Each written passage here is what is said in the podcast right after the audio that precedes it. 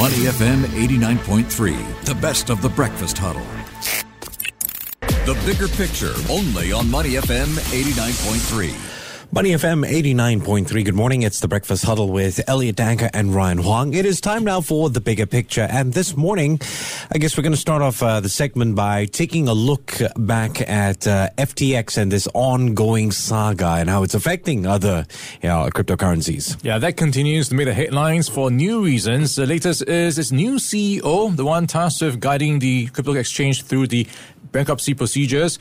John Ray has come out to say a lot of stunning allegations, and I'll just sum it up in his words. Never in my career have I seen such a complete failure of corporate controls wow. and such a complete absence of trustworthy financial information. And this is the guy who's got 40 years of experience in legal and restructuring, and the same guy who oversaw the liquidation of Enron. Mm. Well, I mean, it's quite shocking, right? When uh, before his time, uh, if you wanted to get any form of claims approved, all it takes is an emoji from uh, the big boss. That was one of the many in a way, troubling practices that have come to light how things operated at FTX. Let's unpack it with Benjamin Charbonneau. He is the managing director for CMC Markets Singapore. Morning, Benjamin. Hey, good morning, guys. How are you? Hey, we're doing great. Benjamin, let's talk about the contagion that seems to be slowly spreading from the crypto space, starting from FTX to other players as well. What are you noticing so far?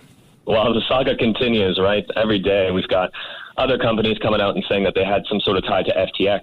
BlockFi is just the most recent one, right? But Robinhood's been impacted, a bunch of different companies as well. So the thing that's interesting with this entire space is that this is not the first time that we see bad news or FOMO or some sort of scandal in the crypto space that causes a massive uh, depreciation of the entire cap market, right? Mm. So um, last time that Bitcoin hit 68,000, you saw a decrease of 76% down to 3,000, right? So that, that was pretty significant. And you've got 70,000 at the last time. We're currently, it's just tough to say if it's going to keep going down and keep coming down. But the one thing for sure that's going to be coming into space is regulation. A lot of times when this happens, and this is not something that can be taken lightly, you've got a scandal that's two times the size of Enron, and you've got everybody who was implicated there in that Enron thing saying that this is going to be one massive headache that doesn't even compare to Enron. So it's going to be interesting to see what happens and what unfolds over the next several weeks. Um, but I think what is good for the space is that regulation is going to be even tighter. And whenever that comes to be, well, then you get some sort of respect in the market that's going to unfold down the road. Yeah, Benjamin, there have been a lot of comparisons um, with this current episode to what happened during the dot com bust. Do you see this um, parallel as well? You know what? It's very similar, right? So during the dot com, you had the promise of the internet, right? So all of these problems that the internet was going to solve, and at the end of the day, you only had a few players that emerged successful. Um, I do see this as very similar trends. I mean, you've got 18,000 different projects that are coming up looking to solve the world's problems, but if you really look at it deeply, which ones of them have really pulled off some sort of innovation that can be utilized and is ready today? So I think that market is obviously pricing future growth prospects. Everybody wants to kind of ride the Microsoft, the Apples, or the Amazon of the uh, mm. crypto world, right? That's everybody's looking for that hidden unicorn. Yeah, we'll see which unicorns emerge out of this uh, mess right now. And let's look at some of the market indicators. How is that shaking out markets so far when it comes to the level of volatility? And what should investors be doing? Well, when it comes to the volatility space, as an execution broker, CMC Markets is all about volatility, right? So most of the time, when it comes to traditional investors or traders, you've got people who just buy stocks, people who hold cash, and then you've got people who hold real estate, of course. Well, with rising interest rates, real estate is uh, not something we particularly want to touch on right now, but volatility in every other space is free for all, right? So mm. right now, you've got you were talking just about your segment just previous to this had uh, the Dow Jones, right? So you're talking about relatively flat, but if you look at like the actual stats, the Dow Jones is only off of maybe 10% from its all-time high.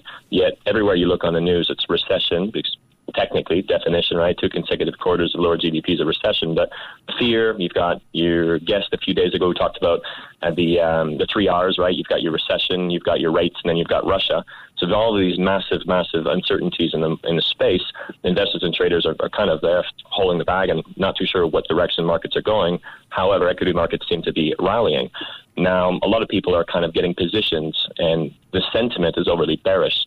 So as an example, in terms of when we're talking about volatility, you've got a tool on our platform. It's called the client sentiment, right? So client sentiment's broken down to all clients, top clients, and effectively it's a gauge of whether what are people actually doing right now, but not just people, the money coming in.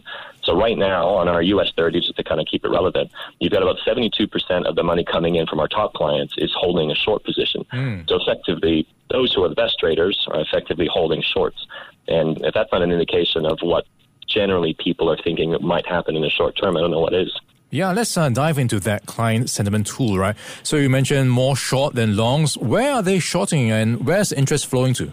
Well, that is exactly the uh, golden question, right? If, as much as it's easy to say that the majority of people are shorting, it's the entry and the exit levels that are kind of key to anybody's uh, anybody's successful trading program. So right now, the tool effectively tells you what is the current position. It doesn't tell you the target levels.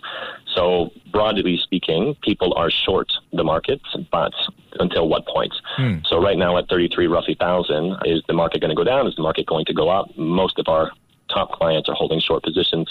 Each one is obviously highly individual. You've got people who scout markets, you've got people who take a swing position, and then you've got the longer term players who will hold a you know three to eight month position in anticipation of a potential drop. Um, again, um, it is absolutely no indication of the direction of market mm. that we know, but that is the overall sentiment. Yeah, there has been a lot of activity in various asset classes as well. We've got commodities, FX as well. In the year ahead, what are you watching out for that you could see some interesting moves for traders to keep an eye on? Yeah, absolutely. I mean, the thing is, global correlations, right? I mean, if you take China out of it, just because obviously China's been a, a, whole different department of its own with their zero COVID policy, but if you take a look at the global asset classes, you've got the commodity space, which is traditionally non correlated to uh, the stock market, right? You've got coffee that's off of its recent high, it's 40%. So it's a 40% crash in the last uh, 10 months. Um, in case anybody's interested, it's generally because really, really good weather in Brazil, causing obviously a, a higher than usual crop, and COVID slacking off a little bit, opening up supply chain. But at the end of the day, the strong dollar is causing people to, well, the producers to want to sell their extra stock of coffee, right, to go get mm. that yield. So commodity space is really interesting. I mean, less than two months ago, you saw the biggest crash in the pound um, that since the 1985 levels. I mean, in the currency space, to go for a pound to go close to parity against the U.S. dollar, it's kind of a historical moment. But what our traders are kind of looking for is that 14% appreciation in less than 12 months. To go from 104 to up to 118 as of this morning, that's a 14% increase. Um, in the currency world, that's just mental. Um, as far as the correlation goes, again, you've got currencies, you've got commodities, you've got your cryptocurrencies. We're really not short of volatile plays in the space right now. It's just a matter of people accessing that and kind of trading that volatility. Yeah, Ben, you mentioned China as well. So, what's your take on the China reopening story? Are we close to seeing that happen? Uh, well, they've already started to slacken the procedures, right? Reducing the quarantines and stuff like that as well, and, and what they're imposing. So, I mean, it's obvious they're trying to ease back into it. Um, but again, what, what China is thinking is beyond me and beyond anybody else, I think. Um, at the end of the day, they are looking to reopen. At some point, they will have to, right? Um, but when exactly that's going to take place and the impact on the economy is going to be. Uh, your guess is as good as mine. All right, we'll keep an eye out for what happens in China, as well as all the areas you mentioned. We've been chatting with Benjamin Charbonneau. He is the Managing Director for CMC Markets Singapore. Benjamin, thanks for your time and have a great weekend in advance. Much appreciated, Ryan. Have a good day. Before acting on the information on Money FM, please consider if it's suitable for your own investment objectives, financial situation, and risk tolerance. To listen to more great interviews, download our podcasts at moneyfm893.sg or download our audio app. That's A W E D I O. Available on Google Play or the App Store.